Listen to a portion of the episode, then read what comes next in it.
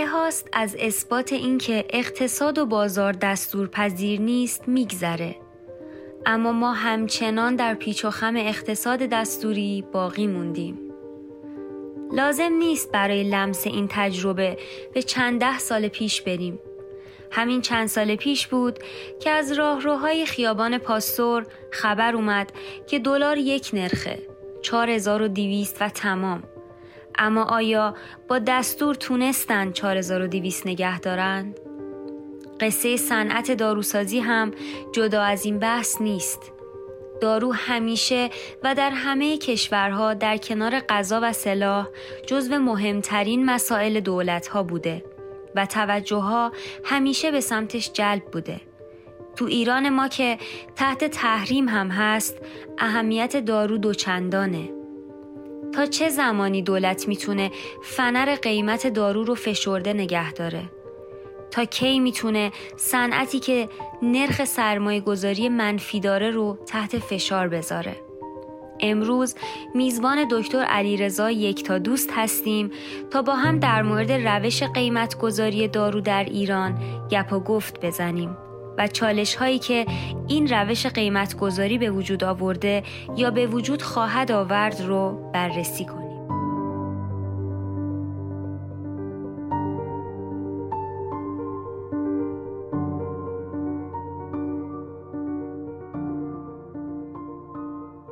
سلام، این قسمت هجدهم فارماکسته، کاری از تیم استواب با اجرای دکتر محمد رضا زرگرزاده، مدیرعامل شرکت طب مفید نیکان و دکتر محمد مهدی شریفی، مدیرعامل استواب. مهمان ما در این قسمت دکتر علیرضا یکتادوسته. علیرضا یکتادوست متولد بیست و پنجم مرداد هزار و سیصد و پنجاه و پنج، صاحب سه فرزند و دارای مدرک دکترای عمومی داروسازی و پی اچ دی مدیریت اقتصاد و دارو از دانشگاه علوم پزشکی تهران. علیرضا کتاب‌ها و مقالات متعددی در زمینه اقتصاد دارو داره و این علاقه به کتاب و آموزش باعث شده تدریس هم بخش جدای ناپذیر از زندگیش بشه.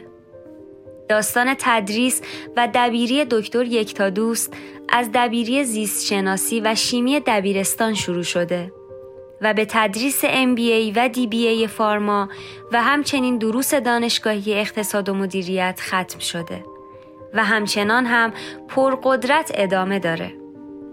دکتر یکتادوست حدود بیست سال در صنعت داروسازی مشغول بوده و سابقه فعالیت در شرکت‌های اکسیر، سبحان انکولوژی، الهاوی، فارابی، دارو پخش و تیپیکو رو داره. همچنین به مدت یک سال سرپرست اداره زنجیره تأمین دارو بوده.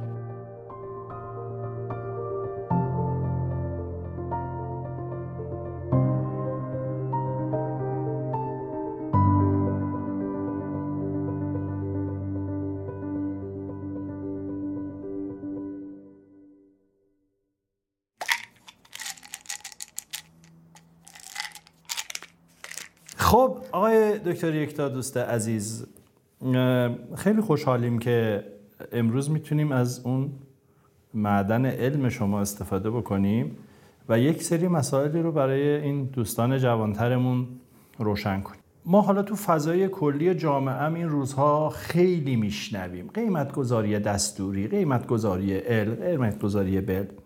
با اینا کار ندارم دکتر. برای دارو تو دنیا اساساً چه جوری قیمت گذاری میکنن؟ چه مکانیسمای شناخته شده و تعریف شده‌ای هست؟ فارغ از امتیازات یا معایبشون اساساً ما چه نوع روش‌هایی برای قیمت گذاری دارو داریم؟ خیلی ممنون. در رابطه با قیمت گذاری دارو، با توجه به اینکه میدونید یه دارو یه کالای در واقع سلامت محوره و مدل‌های بالاخره اقتصادیش متفاوته از کالاهای دیگه، اون چیزی که ما تو منابع خوندیم و مطالعه کردیم در واقع مستحضر هستین، خود شما استاد بنده هستین.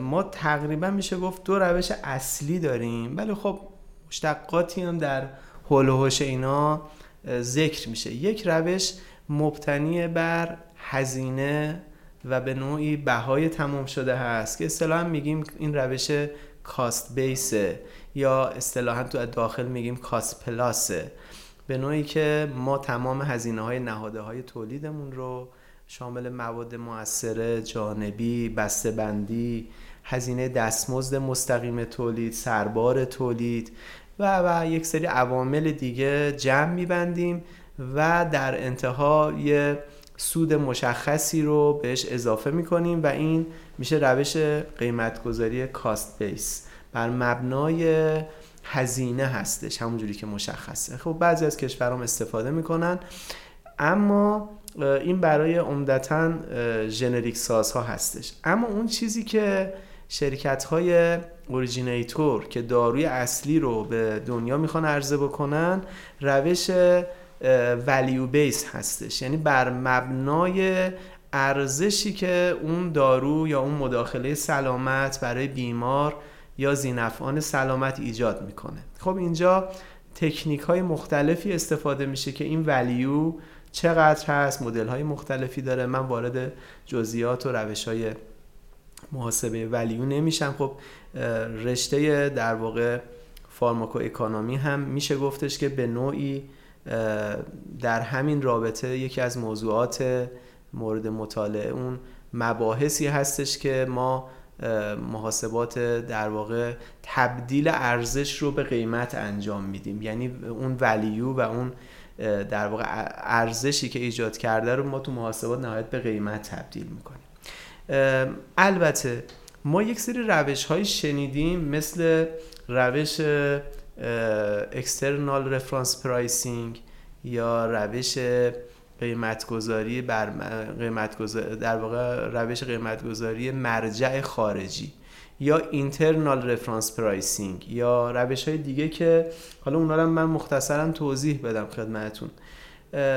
یکی از روش های خوب این هستش که میان بر مبنای برند که خود برند بر مبنای ولیو در واقع اومده قیمتشو داده. مثلا میگم یه داروی اوریجینال برندی که حالا بایوتک هم نیست، کانونشنال مدیسینه، نیومده بر مبنای قیمت مواد و دستمزد و اینا که نیومده محاسبه بشه. چرا؟ چون ده تا پانزده سال زمان برده تا یک آی ان دی گرفته، یک ان دی ای گرفته، از هر پنج هزار تا ده هزار تا لید مولکول که تو پری دیسکاوری و دراگ دیسکاوری و پری کلینیکال و کلینیکال و اینا رفته تا اپرووال گرفته رسیده به یه دارو، یعنی دویست و پنجاه تا اومده تو پری کلینیکال، پنج تا اومده تو کلینیکال و یکی از اینا اپرووال گرفته. ریسک بالا، زمان طولانی و هزینه کاستی که نزدیک دو تا سه میلیارد دلار ارزش یک نیو مولکولار انتیتی یا نیو اکتیو سابستنسه که در واقع بتونه اپرووالش رو بگیره. بنابراین اون بر مبنای ارزشی که داره خلق میکنه میاد چیکار میکنه؟ قیمت خودش در واقع قیمت رو محاسبه میکنه، ویلینگنس تو پی بیمار و ذینفعان حوزه سلامت رو محاسبه میکنن به این ترتیب. حالا بقیه میان نسبت به اون رفرانس، نسبت به اوریجینال برند میان چیکار میکنن؟ وقتی که پتنت اکسپایری اتفاق میفته نسبت به اون میان قیمت گذاری میکنن که اینا میشن جنریک سازها، میشن بایوسیمیلار سازها. در کشور ما هم خوشبختانه توی سالهای اخیر به این روش اکسترنال اکسترنال رفرنس پرایس یا ای آر پی هم میگن، با اون حالا ای آر پی ما تو صنعت یه مقدار متفاوته، این ابریویشن‌ها آدمو گیج میکنن یه وقتایی. این روش در واقع میاد مثلا میگه که داروی برند اصلی فرض بکنید که در کشورهایی که ما به عنوان مرجع انتخاب میکنیم که ما کشورهای مرجع ما الان ترکیه و اسپانیا و یونان هستن، به علاوه دو تا کشور جدید که تو این ضابطه جایگزین در واقع پرتغال و استرالیا شدن، یعنی کشور مجارستان و کشور اف... کشور مجارستان و افریقای جنوبی. دکتر علت انتخاب این کشورها رو هم میتونید به ما بگید؟ ببینید اون چیزی که در واقع انتخاب اینها باعث میشه کشورهایی هستن که خیلی روی پرایسینگشون خیلی کنترل دارن، یعنی مثلا یکی از این کشورها یونانه، انصافاً قیمتاش کفه، یعنی یه وقتی از ترکیه هم یه سری دارو رو ما ببینیم تو پرایس لیستاشون ارزون‌تره انصافاً. خب یکی اینه، یکی حالا از نظر اقتصاد و بحثای در واقع مباحث اقتصادی، مباحث حالا حوزه دموگرافیکشون، اپیدمیولوژیکشون مثلا مشابهتایی باشه. و یه نکته مهم هم اینه که اطلاعات پرایس لیستشون رو ما بتونیم راحت به دست بیاریم. مثلا فرض بکنید یه کشوری میذاریم مثلا پرایس لیست شما نمیتونید راحت پیدا کنید. الان بچه‌ها بخوان مثلا میتونن پرایس لیست ترکیه هر هفته آپدیت میشه، تو سایتش بزنن بر مبنای برند نیم، البته چون دو تا ستون بیشتر نداره، یه برند نیم یه دونم قیمت اکس ورک یا قیمتی که شما به در واقع هولسلر میفروشین. البته یه سری رفرنس ترکیه داره که اون خب دسترسی داره، یوزر پس میخواد، این آزاده، پابلیکه. یا مثلا یونان به زبان یونانیه ولی شما بدونید یه بار گوگل ترنسلیت بکنید جاشو پیدا میکنید، میتونید اون قیمت سگانه میذاره مثل ما پی یک، پی دو، پی سه، مانیفکتچررش کیه، ای تی سی کدش چی هستش، نمیدونم پکیجینگش کیه چی هستش، چجوریه، خیلی خیلی ریزه، خیلی عالیه. مال مجارستان هم همینطور، مال افریقای جنوبی هم همینطور. لذا شاید یه مثلا این بوده که قیمت‌ها قابل کشف باشه، یعنی بتونیم ما راحت پیدا بکنیم.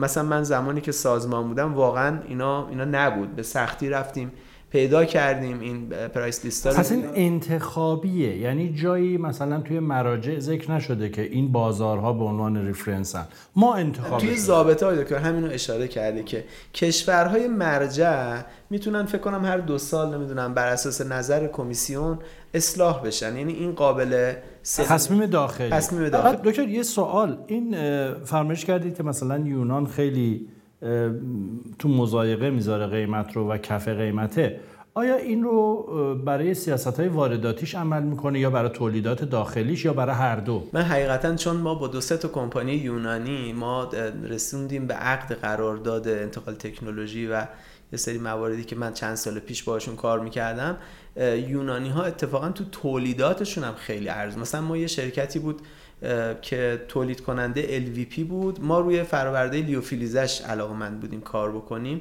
انصافا سروماش هم ارزون بود یا ال وی پی هاش هم در واقع قیمت خوبی بود. من یک دو تا پایان نامه هم که خودم یکیش در واقع بچهای داروسازی کار کردیم، برخلاف اون چیزی که ما فکر می‌کنیم همه داروهای ما ارزون نیستن. ما یه سری تو این پایان نامه یه سری داروها رو پیدا کردیم که ما اتفاقا گران بودیم خیلی، ولی این حرفو من میتونم بزنم که قاطبه دارویی که ما تو ایران تولید میکنیم، عمده دارویی که تولید میکنیم، انصافا قیمتاش قیمتی خیلی در واقع مناسب یا حتی بگیم ارزانیه نسبت به کشور مرجعی که حالا تو ضابطه انتخاب شده.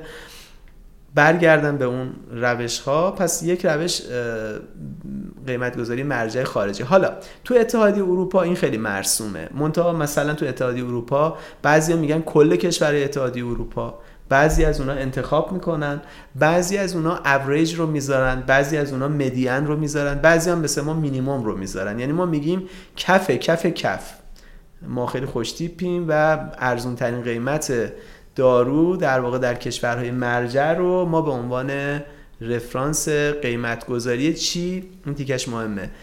یک، داروهای برندی که تو ایران میخوان قیمت بگیرن بعد اجاست بکنن، مثلا روش، سانوفی، دارویی که الان میخواد تو ایران بیاره لانچ بکنه، میگه آقای روش تو تو این پنج تا چنتی، تو کانتری آف اوریجینت چنتی، تو خود مثلا سوئیس یا توی فرانسه کانتری آف اوریجینت چند قیمت اکس ورکت.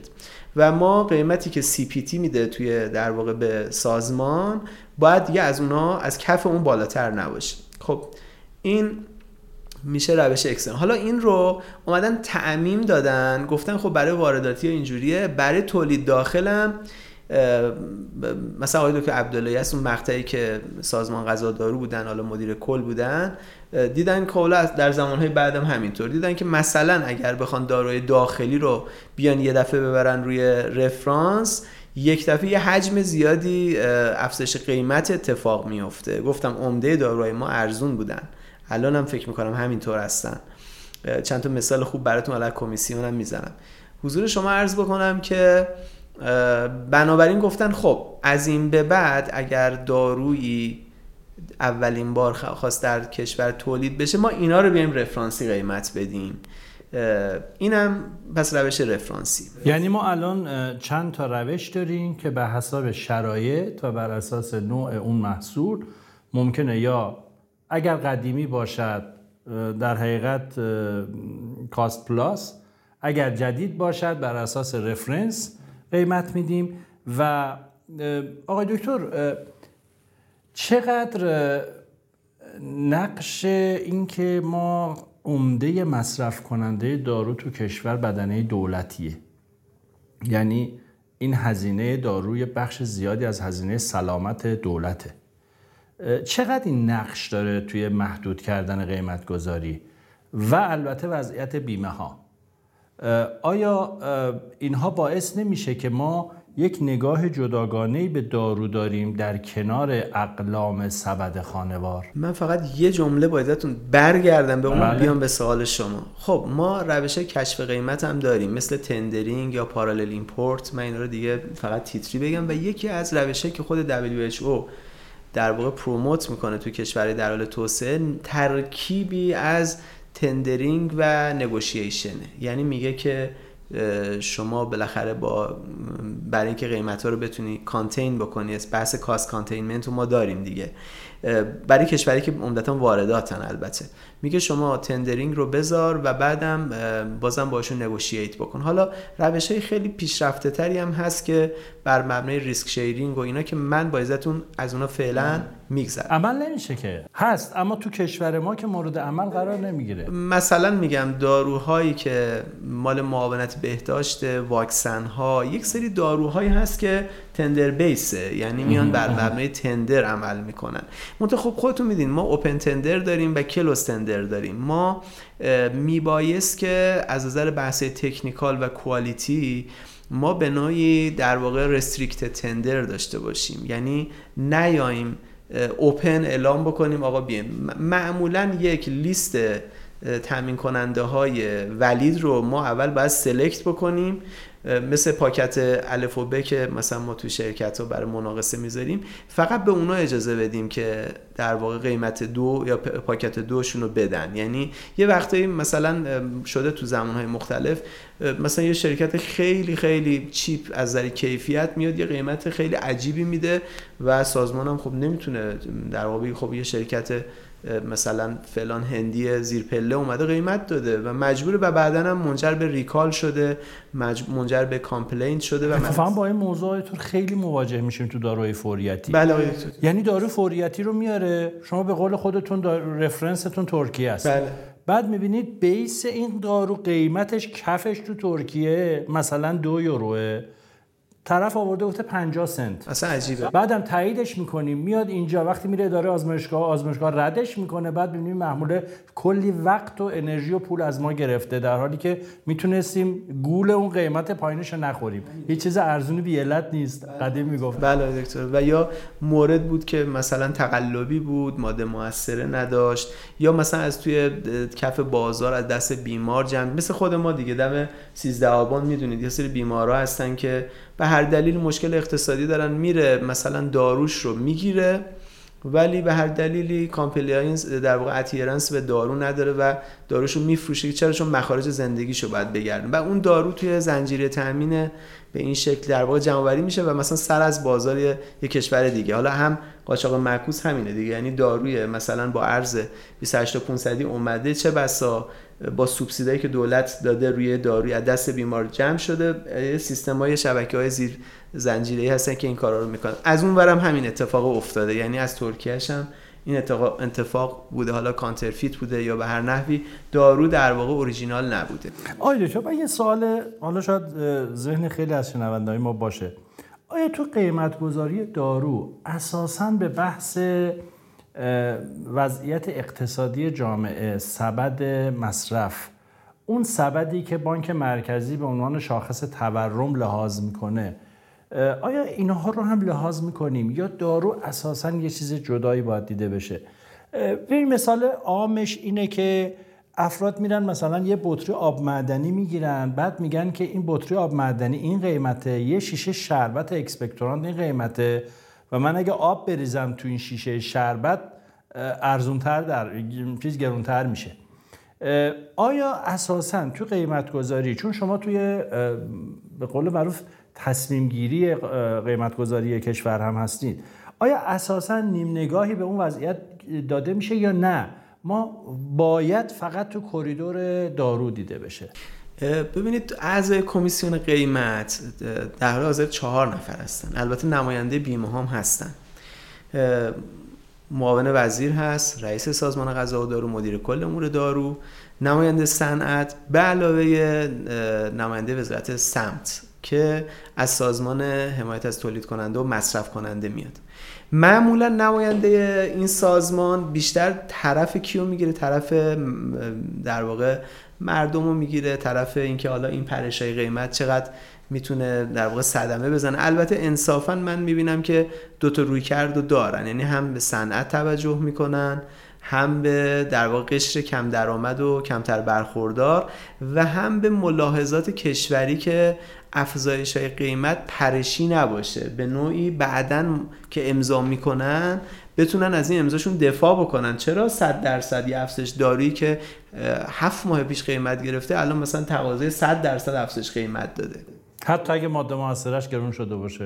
ببینید، ما پرشای قیمت رو بحث طرح دارویار داشتیم دیگه. دارویار عرض چهار هزار و دویست شد بیست و هشت هزار و پانصد، ولی بعد از اون که دیگه ماده مؤثره معمولا صد درصد که گرون نمیشه. ما معمولا هزینه‌های دستمزد، خب بله طب ما خیلی بالا بوده، در داخل تورم داشتیم، یه نرمی رو قبول داریم، مثلا میگیم آقا تورم پنجاه درصد، حالا تورم در کل، تورم در حوزه غذا این بوده، مثلا حوزه فلان، حوزه سلامت انقدر، تورم در حوزه دارو هم در واقع محاسبات هست که هم در واقع محاسبه میشه توسط ارگان‌های مختلف. اتفاقا یه جلسه ما رو خواستن توی وزارت بهداشت، راجع به همین بحث بود که آقا چه خبره مثلا ما صد و دوازده درصد نقطه به نقطه تورم قیمت دارو داشتیم، مثلا از تیر چهارصد و یک تا تیر چهارصد و دو. خب گفتیم آقا این مقطع زمانی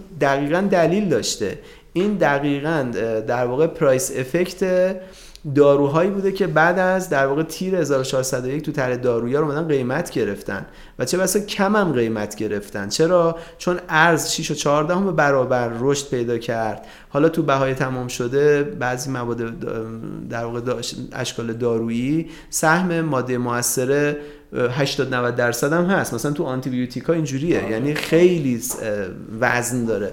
بعضی از اشکال هم مثل مثلا شربت یا محلولایی است که درصد خیلی پایینی دارو توش هستش، اون ممکنه تا ده درصد بیست درصد هم باشه، ولی اوریج ما حساب بکنیم، محاسبات حاکی از اینه که تقریبا باید قیمت دارو تقریبا سه برابر میشد، ولی این که صد و دوازده درصد رشد کرده یعنی تقریبا دو دو دهم برابر شده به این شکل. یعنی ما بر اساس اون توقعی که داشتیم کمتر هم اتفاق افتاده، و اینکه حالا بیایم و بگیم آقا چه خبره صد و دوازده صد و دوازده، خب باید ببینیم میسلیدینگ نکنیم، یعنی بگیم آقا مقطع زمانی کجا بوده، آیا این منطق داشته یا نه. ولی از مثلا میگم بعد از اینکه قیمت قیمت گذاری انجام شد و یه سری شرکت ها بالاخره اعتراضاتی داشتن و قیمت گذاری شد، حالا اگر ما پرش میبینیم توی درخواست شرکت صد درصد نود درصد، باید بررسی کنیم چه اتفاقی افتاده. حالا یه موقع شما میفرمایید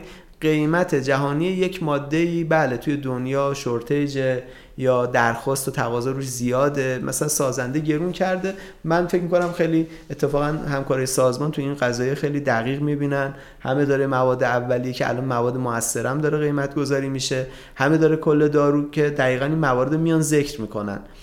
یه نکته جالبم اینجا تو پرانتز بگم که ما بعضن میبینیم که یک دارویی هست که توجیه اقتصادی نره برای شرکتی، مثلا فرض کنید قرص بیزاکودیل، نه حاشیه سودی داره نه ولیو عدد ولیوی داره. یه شرکتی خب میاد تو پورتفوی مثلا صد قلم دویست قلم میاد میگه حالا یه دونه رو نزنیم، بعد کمبود میشه. خب شرکت هم خب طبیعتا منابعش محدوده، پس فرض کنید سالی پنج میلیون دلار، ده میلیون دلار، یک میلیون دلار خرید ارزی داره، بنابراین منطقاً باید چیکار بکنه؟ اولویت بذاره دیگه، اول اینو بیار اونو بیار، بعد حالا اگه رسید اولویت صدم صد و یکم چیو بیار. خب اون طبیعتا با نگاه کسب و کاری که داره باید این کارو بکنه. خب حالا سازمان میاد میگه که نه این باید تولید بشه فلان، خب اون تولید نمیکنه، میرن چیکار میکنیم؟ واردات میکنیم.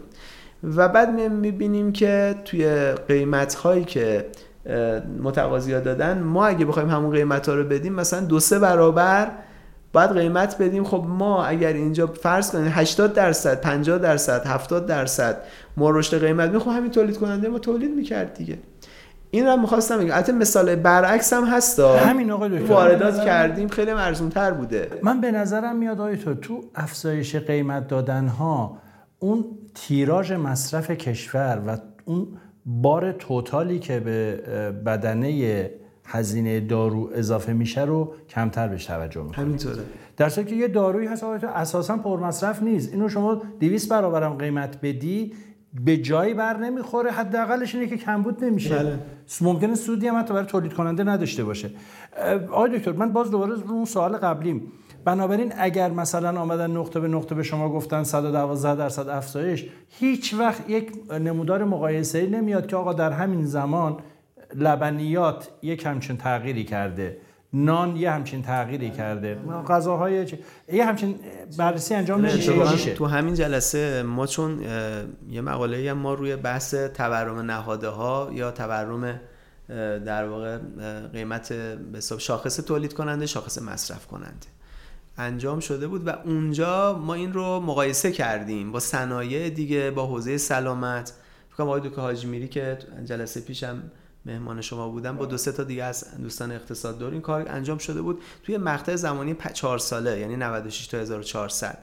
اتفاقا خروجی اون این بود که ما تورم حوزه داروی ما، البته قبل از دارویار بودا، بعد دارویار خب منطق داشته، ما کمترین تورم رو در بین همه سکتورها، صنایع و حوزه‌های مختلف. ولی این دیده نشد. بله اینو البته ما تو اون مقاله سعی کردیم منتشرش کردیم این ور اون ور. ولی خب ببینید وقتی سیاستگزار بخواد چششو ببنده به یه جایی به یه مسائلی، طبیعتاً توجه من کماکان آقای دکتر معتقدم این به این دلیل اصلی است که بزرگترین مصرف کننده دارو دولت و به طب دولت داره چانه میزنه که هزینه‌های خودش افزایش نده، چون قیمت دادن هم دست خودشه، به طب سعی میکنه هزینه‌های خودش رو بالا نبره. من فکر میکنم ما اگر مثلا مصرف دارو تو بخش خصوصی تنه میزد به مصرف دارو در بخش دولتی، کمتر این اتفاق میافتاد و حتی توی یک رقابت جدی‌تری میافتاد. آقای دکتر به شاخص‌های قیمت‌گذاری اشاره کردید، من یه سوال بپرسم، چرا اساساً هر وقت میخوایم بحث قیمت و تغییرات قیمت رو ببینیم فقط میگیم ماده موثره، در حالی که ما تو بعضی از اقلام دارویی مثلا تو ویال آمپول لیوفیلیزه یا این پودرای تزریقی، تو شیشه شربت‌های خوراکی، توی حتی کپی آلومینیومیش به دلیل افزایش قیمت آلومینیوم جهانی ما تغییرات خیلی جدی داریم، هرگز کوچکترین نگاهی به اینا نمیشه و فقط رو بحث میزان تأثیر تغییر نرخ ارز در ماده مؤثر ما میایم افزایش میدیم که تازه اونم نمیدیم، یعنی چهار و پانصد میشه بیست و چهار، یه چیزی حدود شش برابر. بعد اگر مثلا تأثیر ماده مؤثره توی قیمت مثلا چهل درصد هم باشه، تقریبا باید حدود سی درصد ما افزایش قیمت بدیم تا این بتونه جبران بشه. چرا آقای دکتر سایر آیتم ها دیده نمیشه حتی تو اون روش کاست پلاس؟ دقیقاً درست میگید آقای دکتر. حتی من میخوام اینو اضافه بکنم که یک سری هزینه هایی که ما روی کوالیتی میکنیم، روی بحث کیوسی مون میکنیم، روی اقلامی که در تولید مثلا مثل فیلتر هپایی که استفاده میشه برای استریل, استریل کردن محصولات تزریقی، اینا خیلی بهش توجه نمیشه. برگردم به فرمایش شما، یعنی ما قیمت دارو رو میگیم ما باید تنظیم بکنیم.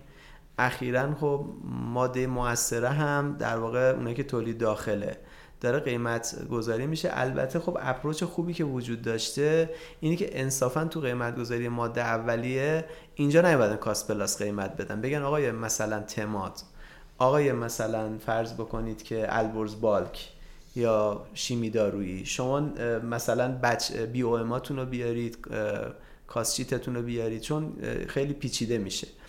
اومدن با قیمت تولید کننده های جهانی که قیمتش توی سایت‌های گمرکات هست و توی ترخیص‌های غذا و دارو. این فقط مال داروهای جدید آقای؟ نه، برای مواد مؤثرهای تولید داخل همه داره قیمت میگیره. ولی فرمایش شما، موضوعی که شما میگید موضوع خیلی خوبیه. میگید که ما توی قیمت تمام شدمون یه ماده مؤثره داریم که مشخصه، بالاخره میتونیم سرچ بکنیم و ببینیم آقا قیمت جهانی چقدر، تولید چقدر که الان قیمت مسبب. ولی مثلا همینجا شرکتی که داره جعبه ما رو میده، نمیدونم شیشه ما رو میده، رابر ما رو میده، اینا دستشون خب بازه. و اشاره درستی کردید دکتر به ساپورتیو ها، یعنی به فیلترهای حواساز، بله، به رفرنس استانداردی که آقای دکتر یه ویال قبلا می‌خریدی پانصد دلار، حالا همون پانصد دلار رو می‌خری منتها با شش برابر قیمت. بله. خب نباید بخری؟ نه نه. اون هزینه‌شو کجا ببینی؟ بله آقای دکتر، الان اگر شرکتی فاکتور بذاره برای جعبه قرصش، برای فیلم پی وی سیش، برای فویل آلومینیومش که سازمان قبول میکنه، برای سایر موارد چیکار کنیم؟ اینو قبول میکنه. ولی اونجا ما میگیم که اونا هر چقدر میخوان رشد بدن، هیچ کنترلی رو اونا نیست. اونا یه دفعه صد درصد دویست درصد گرون میکنن. خب سودای خوبی هم دارن انصافا. ولی اینور تمام در واقع فشار روی تولید کننده های اقلام دارویی، مواد مؤثره و داروه. ولی بر اساس فاکتورها خب میاد انصافا قیمت داده میشه. اون موارد که دیده نمیشه رو من فکر میکنم دوستان سازمان کاملا بهش واقفن. یک سری هزینه هایی که الان دیده نمیشه و نکته دیگه دست و سرباراییه که مسبب مثلا بهمن هزار و چهارصد و یک که اون موقع هم خودش کم بود، الان دیگه اصلا توجیه نداره. مثلا قرص شصت و سه تومن پلین کت پل پلین تبلت یا قرص هشتاد و پنج تومن کت تبلت دیگه دستمو سربار نداریم ما توی صنعت و الان عددا سر از صد تومن دویست تومن سیصد تومن در آورده که حالا اینجا یه اتفاق خوبی داره میفته. ما فردا خدمت های دکتر پیکانپور یه جلسه‌ای داریم و داریم بازنگری میکنیم دستمو سربارای در واقع جدید رو که امیدوارم که اینجا نگن مثلا یه دفعه صد درصد چه خبره رشد و اینا. اون واقعا اون اعدادی که منطق واقعی صنعته امیدوارم که مسبب بشه. حالا من اونایی که میگن چه خبره آقای دکتر یه تور یک روزه بذارید براشون، بیان تو شرکت داروسازی ببینن همون یه دونه قرص کوچولو میخواد ساخته بشه باید چه مراحلی رو تو چه بخشایی طی بکنه. اتفاقا دکتر این دقیقاً توی کمیسیون پیش پیشنهاد شد. حالا اگر شما حاضرید میزبانی بکنید، من اعضای کمیسیون با کمال میل، البته سازمان حمایت رو فکر میکنم خیلی مهمه توجیهشون بکنید. با کمال میل.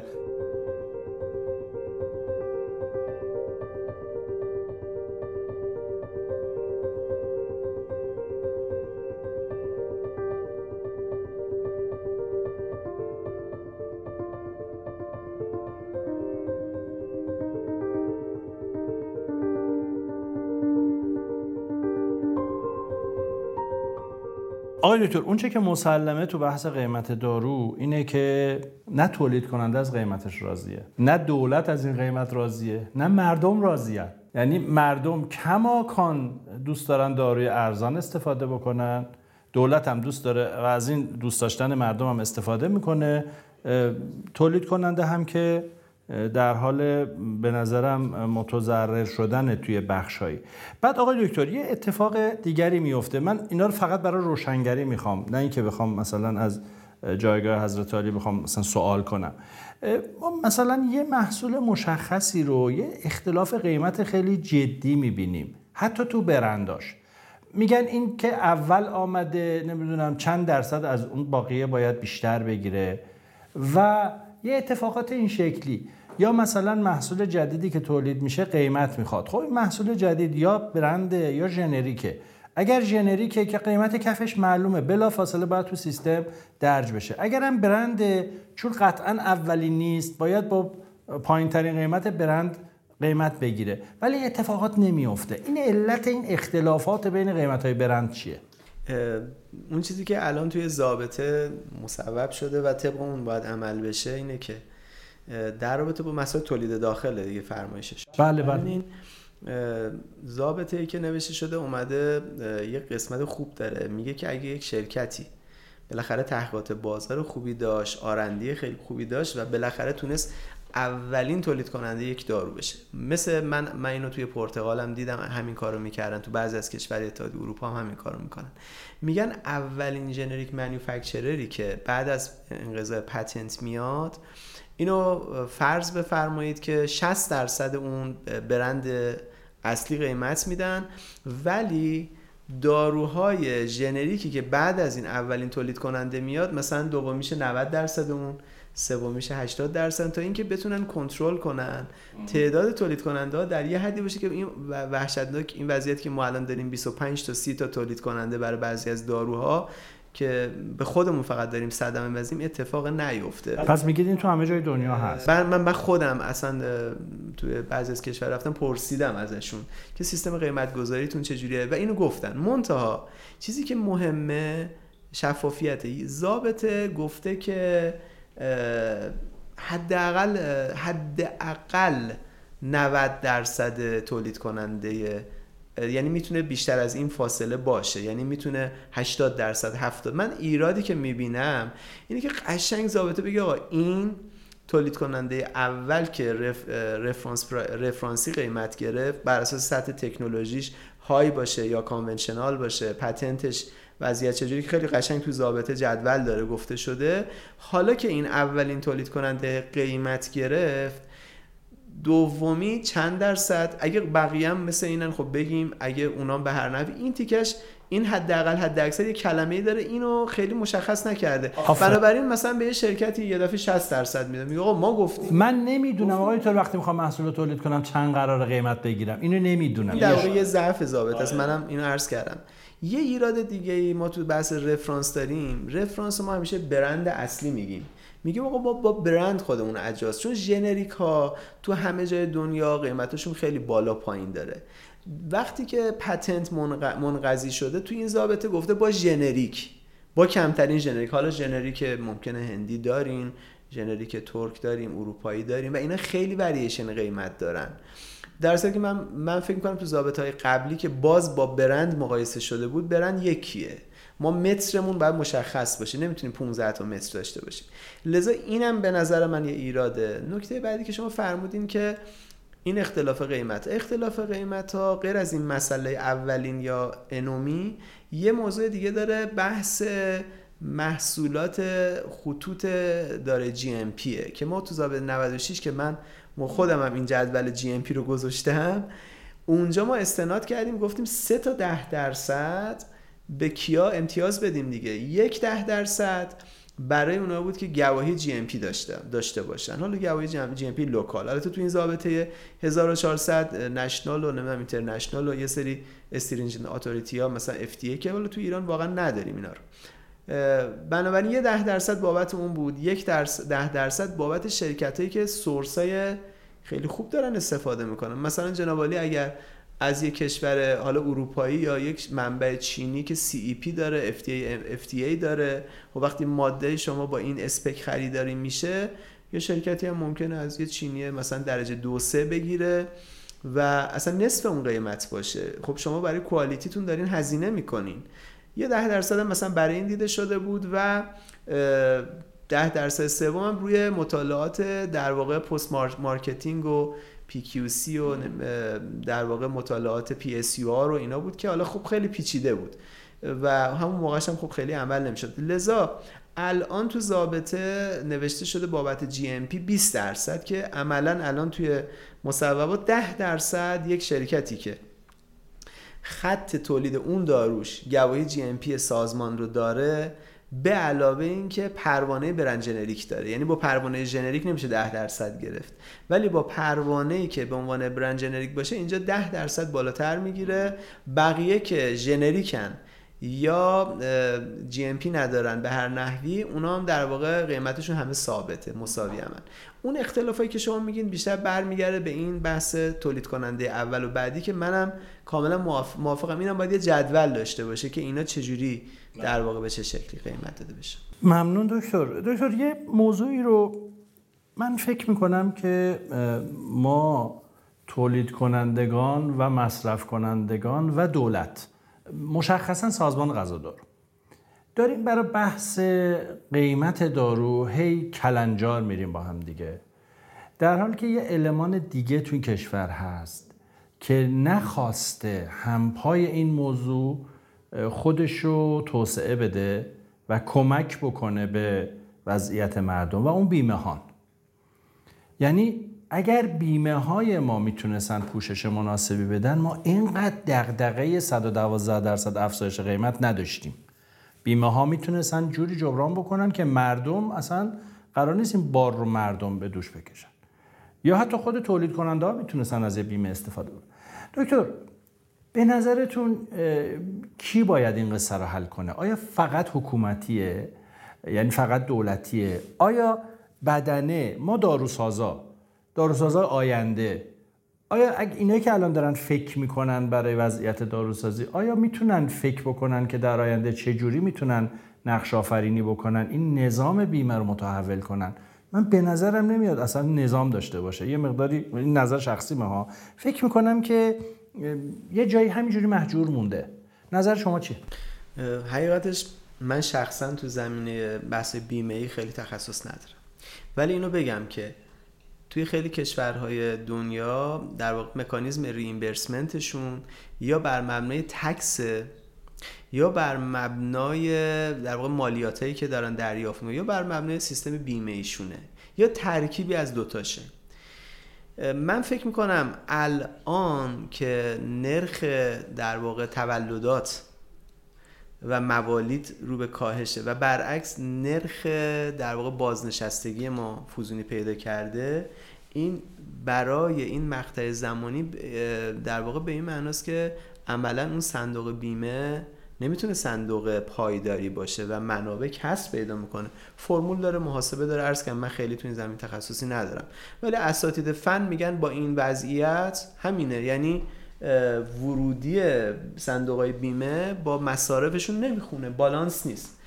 برای همینه که الان داروی تفاهم نامه مثل چه بدونم هموفیلی، تالاسمی، آنکولوژی، ام اس، پیوندی، دیالیزی الی آخر، اینا اومده یه چیزی اکسترا، یعنی یه چیزی از خودمون ساختیم. تفاهم نامه، نمیدونم ما با تفاوت دارویار، یعنی یه چیزی وصل پینه‌ای درست کردیم.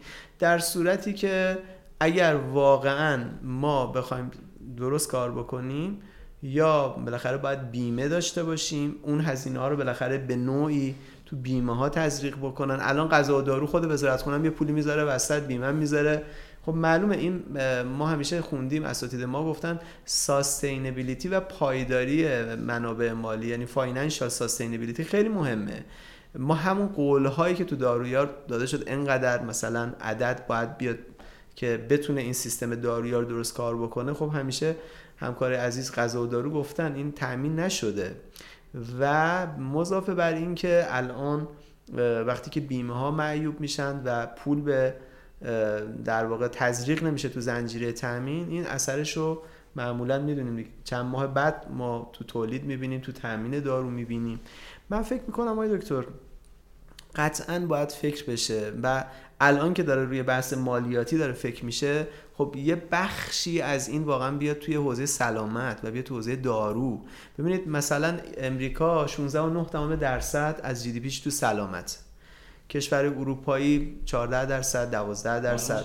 مال ما تو توی طرح تحول سلامت که زمان آقای هاشمی بود، آقای قاضی زاده بود، رفت تا هفت و نیم هشت درصد هم رفت. الان من فکر میکنم حدود شش درصدیم. الان اومدیم کاهش پیدا کنیم، پنج و نیم شش درصدیم. ولی ارزم اینه که حالا طبق دیتای دبلیو اچ او و ورلد بانک حالا چک بکنیم، این حدود به این شکل. این تأمین مالی نظام سلامت خیلی مهمه. حالا این هزینه‌های سلامت، توتال هلث اکسپندیچر، هم از پابلیک و پرایویت و آتا پاکت و همه مکانیزم‌های مختلف. سهم دارو هم تو سلامت مثلا توی دنیا باز مختلفه. تو کشورهای مثلا داریم چهل درصد، پنجاه درصد داریم. متوسط تو کشورهای در واقع توسعه یافته ده تا بیست درصده، حدود متوسط پانزده درصده. اینو هم باید در واقع به نظر من منطقی ببینیم. همیشه الان یکی از اعتراضاتی که الان توی وزارت بهداشت داره میشه به دارو اینه که آقا سهم هزینه‌های دارویی یکی از سبد خانوار خیلی رفته بالا، دوم از از توتال هلث اکسپندیچر ما خیلی داره در واقع رشد میکنه، داره سهم میگیره. خب اینا مواردیه که از اون ورم در واقع داره مطرح میشه و طبیعتاً من فکر میکنم سیاستگزار بین بحث هزینه کرد و درصدش و از یک طرف و یک طرف اویلیبیلیتی دارو و بودن دارو واقعا باید اویلیبیلیتی رو توجه بکنه که من فکر میکنم الان این نقدها در واقع خطرش اینه که اویلیبیلیتی دارو داره به هم میخوره. من یادمه ما هیچ وقت مثلا حالا ندرتاً سرم، آنتی بیوتیک، یه سری داروها اصلا واردات سابقه نداشت بشه، ولی خب الان خیلی راحت خیلی داروها داره مثلا از یه سری کشورهایی که حالا خیلی هم کیفیت مناسبی نداره داره وارد میشه. خب بنابراین آیشا ما دا یه رقابتی داریم تو مصرفات تو کشور، واقعا یه رقابتی داریم تو مصرف، حتی یه جای القا میکنیم این همه حجم سرم، این همه حجم آنتی بیوتیک برای این کشور به نظر نمیرسه زیاده. آیا ببینید شهرهای بزرگ رو رها کنید، بیاین تو روستاها، اونجایی که خیلی از جی پی ها نشستن، برای سرماخوردگی ساده دگزامتازون، پنیسیلین تزریقی و هنوزم هست سرم. آیا که دقیقاً دبلیو اچ او همین رو میگه، یعنی میگه برای اینکه شما یه اکسس درست داشته باشی، دارو اویلیبل باشه، فراهم باشه، دارو افوردبل باشه، قیمتش منطقی و مقرون به هزینه باشه، اکسسیبیلیتی داشته باشی از نظر جغرافیایی و زمانی، در زمان و مکان بتونی دریافت کنی و کیفیت دارو، در انتها اون ستیسفکشنی که بعد اتفاق بیفته. یه سری موارد رو میگه با شما باید فریم ورکت چی باشه، ولی یه قسمتی همونتی که شماست، یعنی رشنال یوز رو میگه، یعنی میگه تا زمانی که شما پزشک تو آموزش ندی، داروساز داروخانه تو آموزش ندی، بیمار تو آموزش ندی، اون اکسس اتفاق نمیفته. من کاملا موافقم که تو یک سری از حوزه ها ما بر اساس گایدلاین تجویز نداریم، همینجوری داروی نسخه‌ای رو تو داروخانه بر اساس درخواست مشتری میدیم ما داروسازا، که اینم یه میگم به همه سوزن میزنی یه جوالدوز به خودت، درست میگم؟ این رو هم باید ببینیم و مسائل دیگه.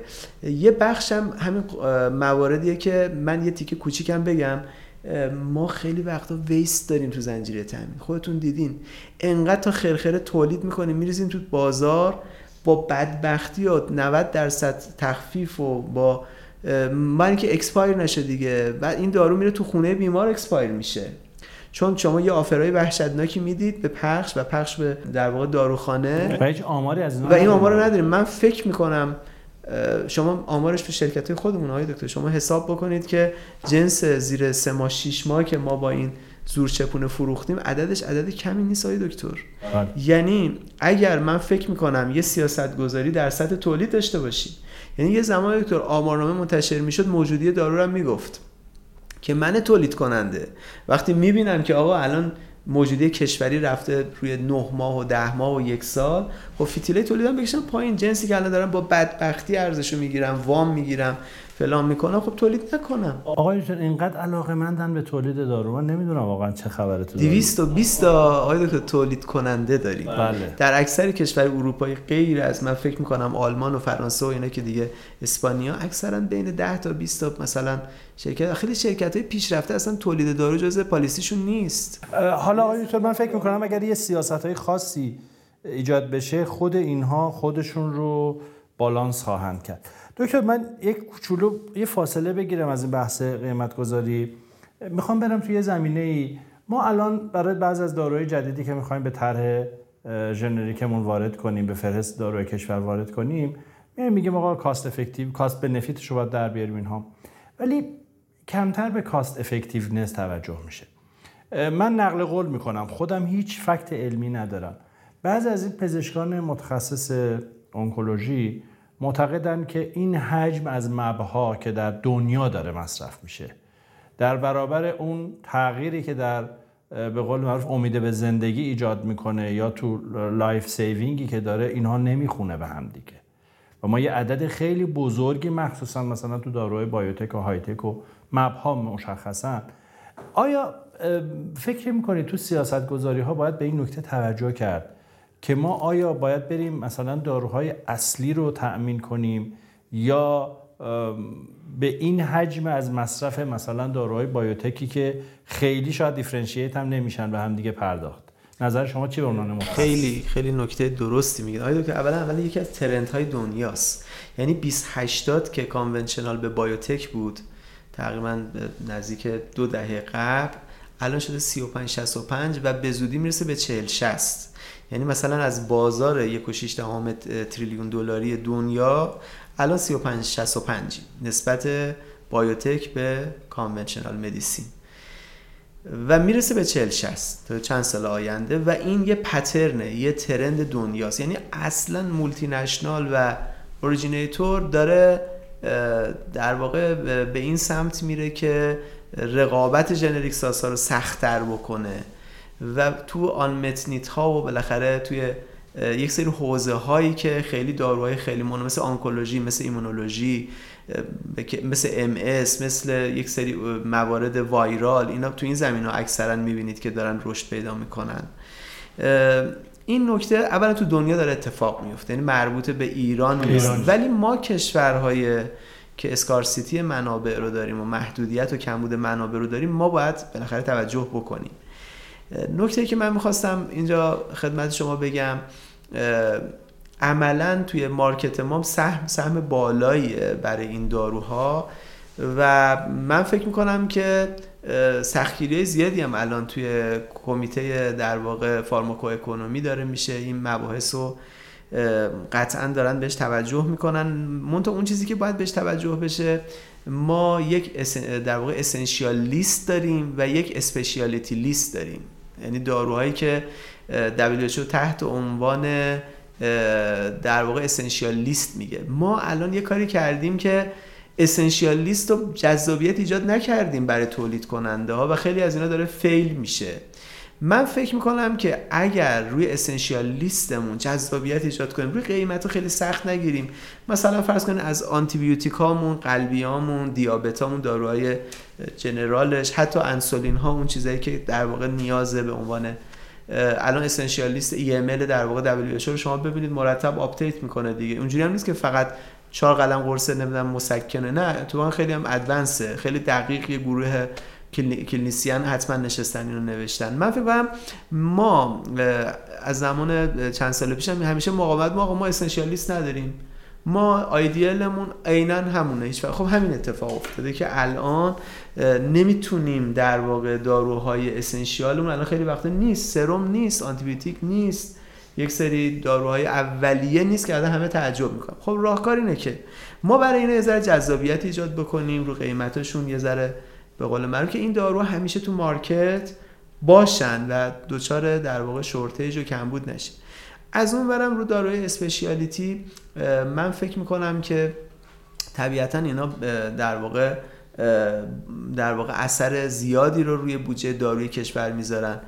من یادمه که مثلا تفاهم نامه نوو که داشت امضا میشد، کسی فکر نمیکرد که مثلا مصرف داروهای انسولین آنالوگ اینقدر در واقع زیاد بشه، یعنی شاید هم اون مشوقایی که گذاشتن برای انسولینای مدرن که نود درصد کاوریج داره و خب عملا من یادم با خانم دکتر رزاقی آذر که دیگه جزء نامبر وان های قدرده ما با هم یه یونان یه کنگره بین المللی رفتیم روی انجمن دیابت بین المللی بود، ایشون اونجا صراحتا میگفت که ما ما هنوز معتقدیم هیومن انسولین جایگاه داره و به خاطر اینکه سی سال چهل سال داره مصرف میشه همه مشکلاتش در اومده و اینجوری نیست که از نظر افیکیسی مثلا اختلاف خیلی چیزی باشه.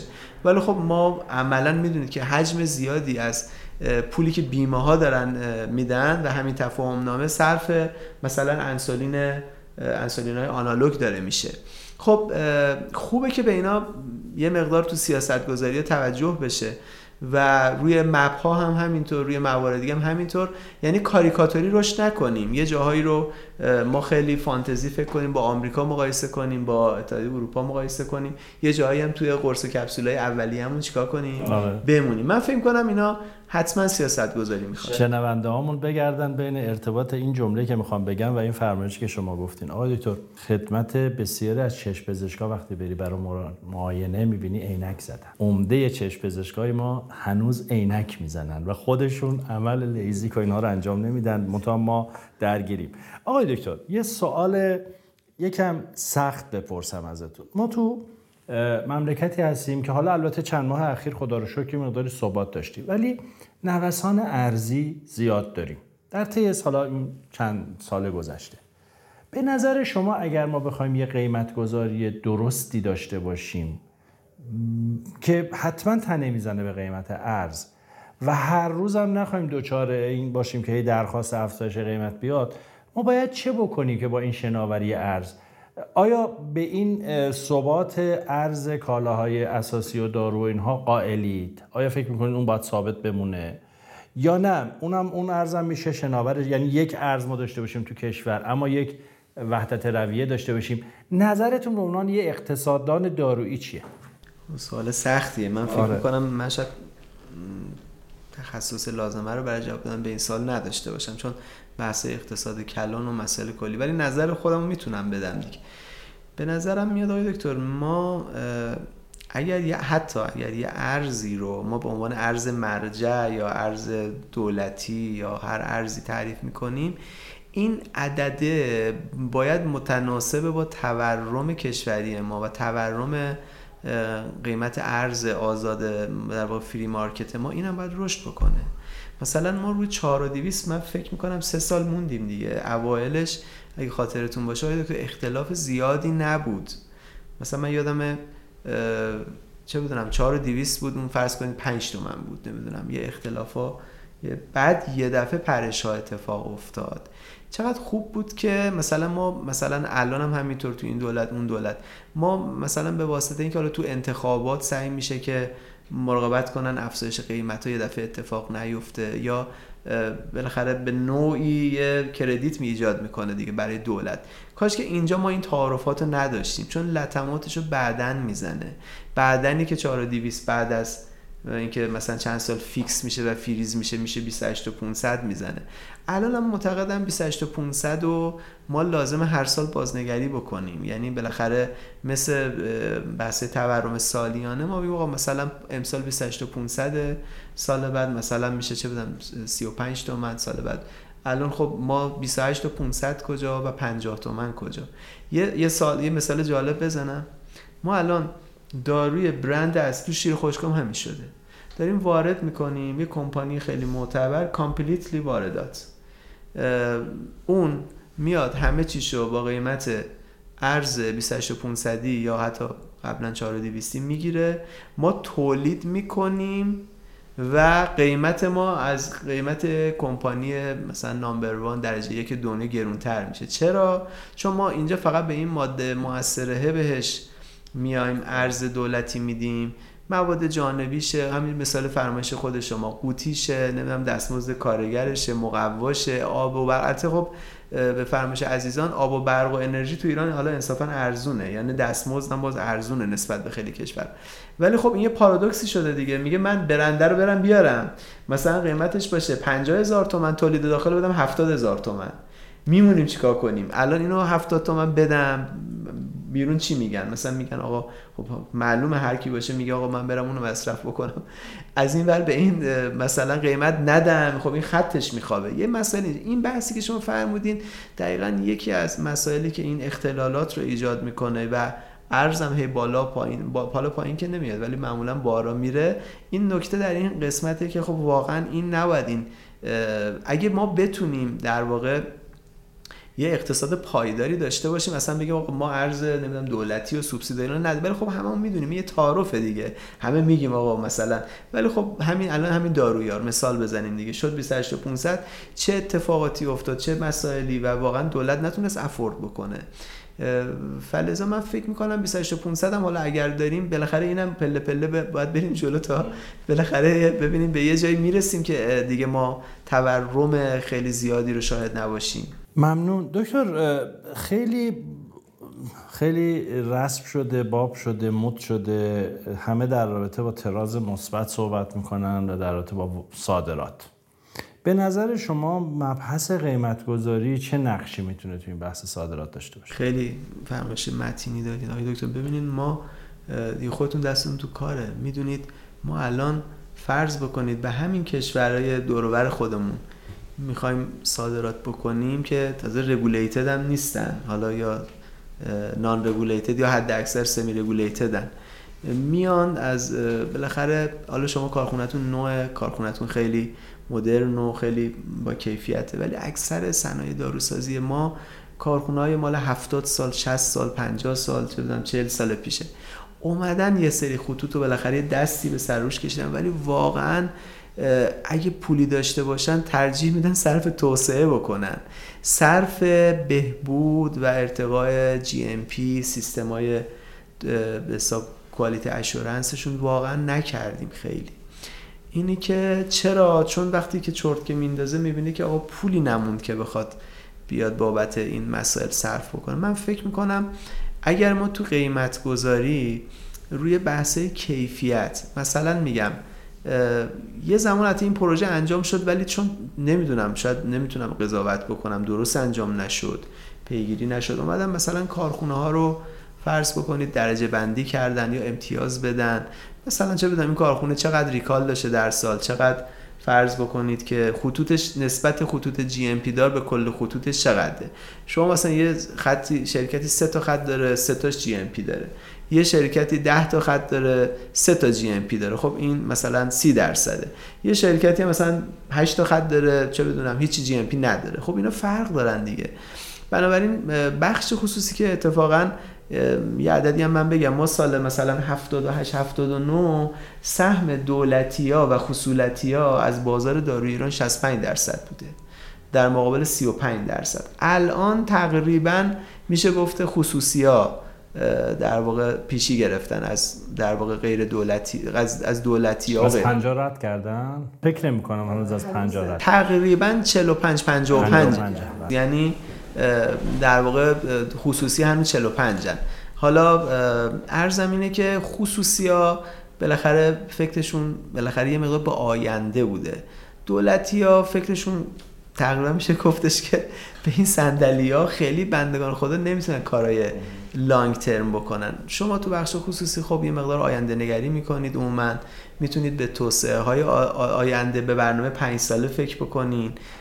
این باعث شد که بخش خصوصی انصافاً حرکتش خیلی خوبتر بوده. برگردم به سوال فرمایش حضرت عالی، واقعیت بخش خصوصی که روی کیفیت خوب دارن کار میکنن اصلاً با این قیمتا در واقع راضی نمیشن، چون کارخونه هاشون نوع خطوطشون نوع، هنوز هزینه های سربار خیلی بالای جذب نشده‌ای دارن و اینا مسائلیه که شرکت‌های خصوصی دوچار مشکلن، به خصوص این جدیدا.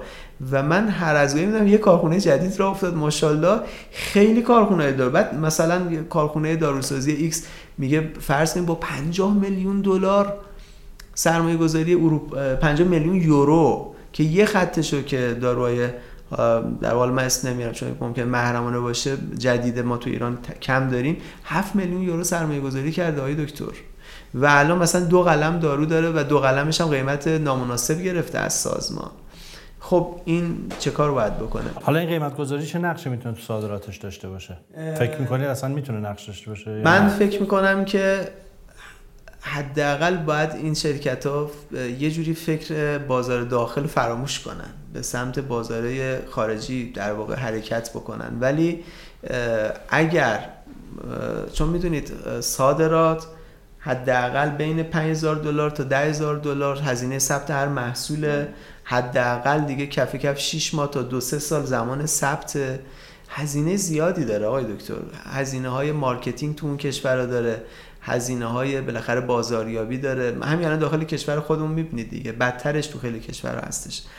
قیمت گذاری اگر واقعا ما مثلا اگر برای صادرات امتیاز قائل بشیم، برای بحث کیفیت امتیاز قائل بشیم، برای آرندی، یعنی یه مدلی باشه که حداقل تشویق بکنه، نه اینکه در واقع به نوعی ضد انگیزه باشه، میتونه کمک بکنه شرکتایی که میخوان تو این مسیر هزینه زیادی تحمیل کنن خیالشون راحت باشه که تا یه حدودی.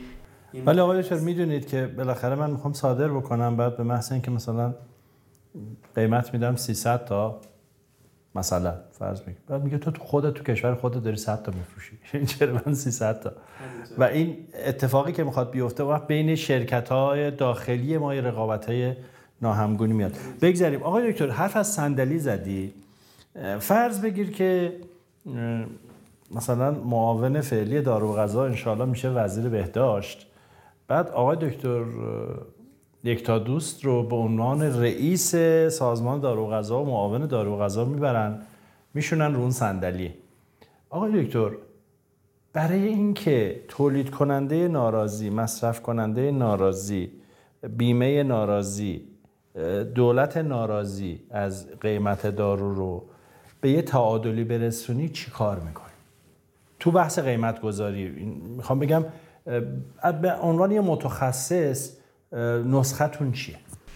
من اصلا به این صورت فکر نمی کنم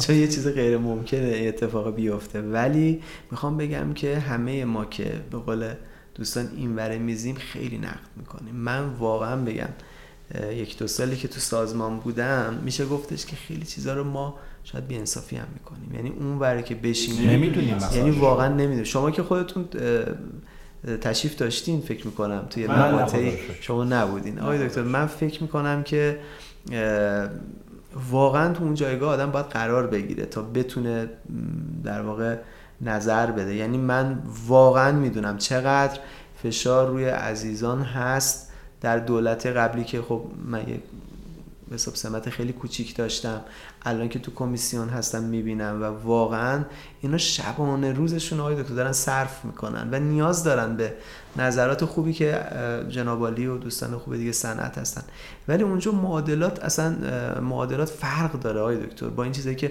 ما پرسپکتیومون وقتی این وریم بیزینس خودمونه، داروی خودمونه، صنعت خیلی خوب، پیشنهاداتم خیلی خوبه، ولی وقتی که در شرایط ریل ورلد قرار میگیریم میخوام بگم اینو در نظر بگیریم. خیلی از اینا اصلا غیر ممکنه، یعنی واقعا نمیشه انقدر در واقع شیک و خیلی راحت بتونیم نظر بدیم. ولی من اصلا این سوالو نمیتونم پاسخ بدم.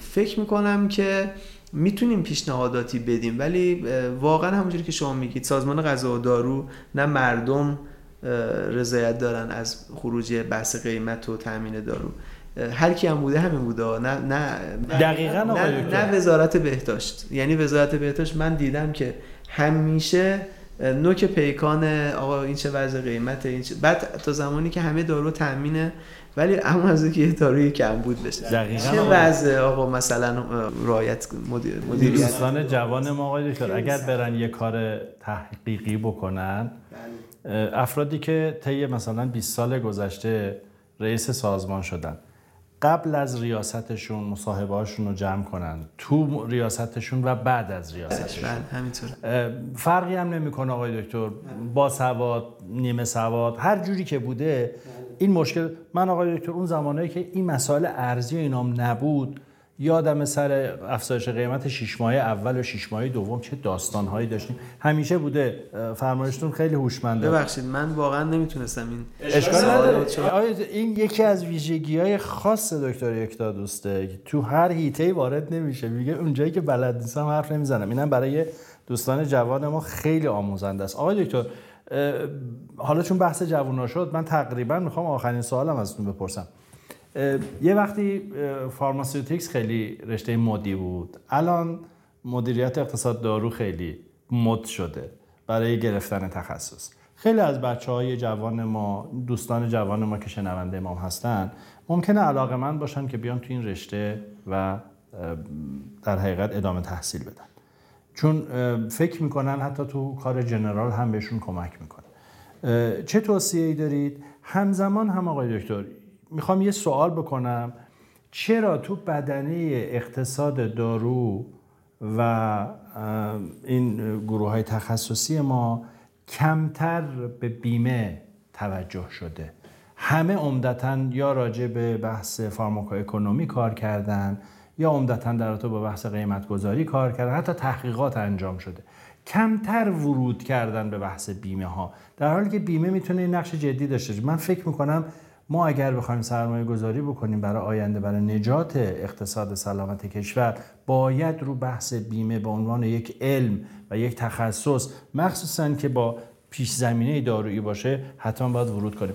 چه توصیه‌ای برای جوان‌های ما دارین در رابطه با بحث اقتصاد دارو؟ من البته زمانی که دانشجو بودیم خب طیف‌های مختلفی، همکلاسی‌های ما، سال پایینی‌ها، سال بالایی‌ها بودن. من فکر میکنم بچه هایی که میخوان بیان تو حوزه اقتصاد و مدیریت در حوزه دارو خوبه که یه تجربه قبلی داشته باشن توی صنعت یا توی رگولاتوری یا توی سیاستگذاری، توی بیمه فرمودین، با یک در واقع میشه گفتش که شناخت اولیه‌ای بیان توی این رشته درس بخونن. من حالا میبینم که دوستانی که توی این توی این حوزه موفق بودند و الانم خب در جاهای مختلف دارن کار میکنن، موفق هستن، شاید یه دلیلش این که چشم بسته نیومدن توی این رشته.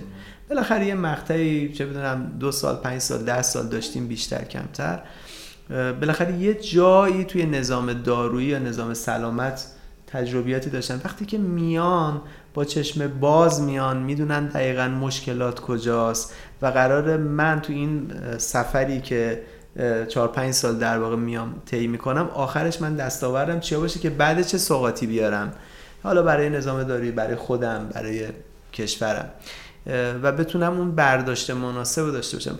بعضی از دوستان که خب خیلی جوان هستن و خیلی هم شارپ و خیلی آپ تو دیتن میان، ولی تنها ایرادشون اینه که خیلی دید ندارن آقای دکتر. البته ما الان خدا رو شکر میبینیم که دانشجوهای داروسازی خیلی فرق کردن آقای دکتر با دوره‌های ما که ما فقط میرفتیم درس میخوندیم و پایان نامه. الان میبینیم الان ازن میان توی صنعت، حتی بدون حقوق کارآموزی یا با درآمدهای خیلی پایین، و خیلی اقبال خدا رو شکر به صنعت زیاد شده. بالاخره با اطلاعات میان، دوره‌های مختلف. من اصلا دیدم که حالا چون بچه‌هایی هستن که ام بی ای خوندن یا دی بی ای دارن میخونن، خیلی فرق کرده. ولی یکی این که به نظر من توصیه من اینه که با یک اطلاعات و با یک شناخت بهتر. دو، وقتی که میان دانشکده بعد از اینکه در واقع کورسشون رو گذروندن، به موازات حالا در قالب پروژه، مشاور، عملا آزمایشگاه ما میشه اینجا دیگه، میشه صنعت، میشه چه بدونم حوزه رگولاتوری، میشه حوزه بیمه، که اتفاقا الان یه بخشیشون مشغولن. ولی اینا باید یکم صبر بکنن تو بحث سیاستگذاری. وقتی که بالاخره مداخله میخوام بکنن، بذارن به اون پختگی برسن. یعنی اون تجربه رو اگه از قبل داشتن که خب خیلی خوبه، اگه نداشتن صبر کنن، یکم در واقع عجول نباشن، بذارن تجربیاتشون یه مقدار بیشتر بشه، در واقع آگاهی‌های بیشتری از ابعاد مختلف پیدا بکنن و بعد بیان واقعا خیلی با شجاعت مثلا توی بحث‌های سیاست‌گذاری و بحث‌های حتی توی شرکت‌ها. و من واقعا توصیه‌ام همینه. و من به نظرم دوستانی که اومدن توی صنعت در قبل از این رشته، در حین رشته، و یا اگر تو حوزه‌های دیگه علاقه‌مند بودن، با اطلاعات اومدن، خب خیلی موفق بودن. من فکر می‌کنم این موردیه که من میتونم بگم که این مسیر رو به این شکل برن. البته آقای دکتر، همونجوری که حضرت عالی مستحضر هستین، دو تا رشته رو ما تو ایران با هم تلفیق کردیم. یکی رشته فارماکو اکونومیه که اصلا موضوعش همون بحثی که خود شما گفتیم، بحث هزینه اثر بخشی و ایناست که توی دنیا به این شکل در واقع استفاده میشه. یکم بحث مدیریت دارویی که باز یا سیاستگذاری حوزه دارویی هست که یه وقتی ما به اشاره میکنیم اینا ام بی ای، نه اصلا با ام بی ای و اینا هیچ سنخیتی نداره. ممکنه که در واقع مدیریت داری توی حوزه هایی بچه ها بیان یه کورس هایی بگذرانن، ولی نهایتاً کسی که فارغ التحصیل میشه از این رشته باید یه دید کلانی نسبت به صنعت داشته باشه و توی یه قسمتی این رو عمیق کرده باشه که بتونه بعد از این که فارغ التحصیل میشه تو اون حوزه که فرمایش شما خیلی خوب بود، بحث بیمه، یکی از حوزه‌ای که واقعا شاید جذابیت نداشته، من نمیدونم، یا خیلی بسته دیدن این حوزه، چون خیلی هم فضا شاید ندادن به افراد جدید، بچه‌ای که مثلا قدیمی‌ترن شاید خیلی میدون ندادن به بچه‌های جوان‌تر که اصلا این دانش و این نگرش بیا تو حوزه بیمه‌های ما، تو حوزه سیاست‌گذاری ما این وارد بشه. من به جد توصیه میکنم که بچه‌ای که تو این رشته میان بیان اتفاقا تو همین حوزه‌هایی که مقفول مونده، همه نرن محاسبه کاست افکتیونس و نمیدونم اینجور، اینا خیلی خوبه ولی شاید به نظر من ده بیست درصد از ظرفیت این رشته است و خیلی جاها ما واقعا خلأ داریم، خیلی جاها نیازه که این بچه ها میان قسمت ها رو پر بکنن و دید بدن به هم به همه. یکم آقای دکتر خاطره بازی بکنیم. من خاطرم هست سال هفتاد و یک هفتاد و دو که یه سری دانشجوی داروسازی رو میفرستادن برای تحصیل خارج از کشور. تازه بحث فارماکو اکونومی مطرح شده بود و فارماکو اپیدمیولوژی و خیلی مقاومت بود، یعنی همه کماکان میخواستن برن ادمونتون و کینتیک بخونن و برگردن، عمده اینها. و یه چیزی رو حالا بگم آقای دکتر، نمیدونم درسته یا نه، ولی ما شاید این سیستم فارما به اصطلاح مدیریت اقتصاد دارویی که الان داریم مرهون فارماکولوژیستا و توکسیکولوژیست هاییه که رو علاقه شخصیشون رفتن و این رشته رو ایجاد کردن، حداقل کلنگش رو زدن و بعد افتاد روی ریل علمی خودش. و اگر نشده بود، من یادم هست چقدر مقاومت بود در رابطه، اصلا اینا رشته نیست تو دنیا، اینا کجا میخواین برین، اینا اینا برو سیوتیکس بخون، برو کینتیک بخون، برو مثلا فارماکولوژی بخون برگرد. و خدا رو شکر که بالاخره این اتفاقات انجام شد. آقای دکتر خیلی ممنونم از لطفی که کردید و داشتیم. من خدمت شنونده‌های عزیزمونم عرض بکنم امروز آقای دکتر مهدی شریفی رو به دلیل بیماری نداشتیم، ولی چون قرار از قبل تنظیم شده بود خدمت آقای دکتر یکتادوست، مجبور شدیم که بدون مهدی اجرا رو داشته باشیم. آرزوی سلامتی براش داریم و امیدوارم که هر چه زودتر مجددا توی بخش‌های بعدی داشته باشیمش. آقای دکتر خیلی ممنونم. سخن پایانی اگر دارید در خدمت شما هستیم و من اینجا خداحافظی میکنم. با خواهش میکنم. من سخن پایانی واقعا یه تشکر ویژه از بچهای استواب هستش، آقای شریفی عزیز، آقای فرجی، خانم رحیم‌فر و سایر دوستان. واقعا بهشون تبریک میگم و افتخار میکنم که دوستان خیلی خوبی داریم توی رشته داروسازی که انقدر آگاهن، انقدر در واقع دقت نظر دارن و ماها که واقعا تو دورهای خودمون همچین کارهایی رو شاید نتونستیم خوب انجام و این دوستان انقدر به روز فکر میکنن و براشون آرزوی موفقیت دارم.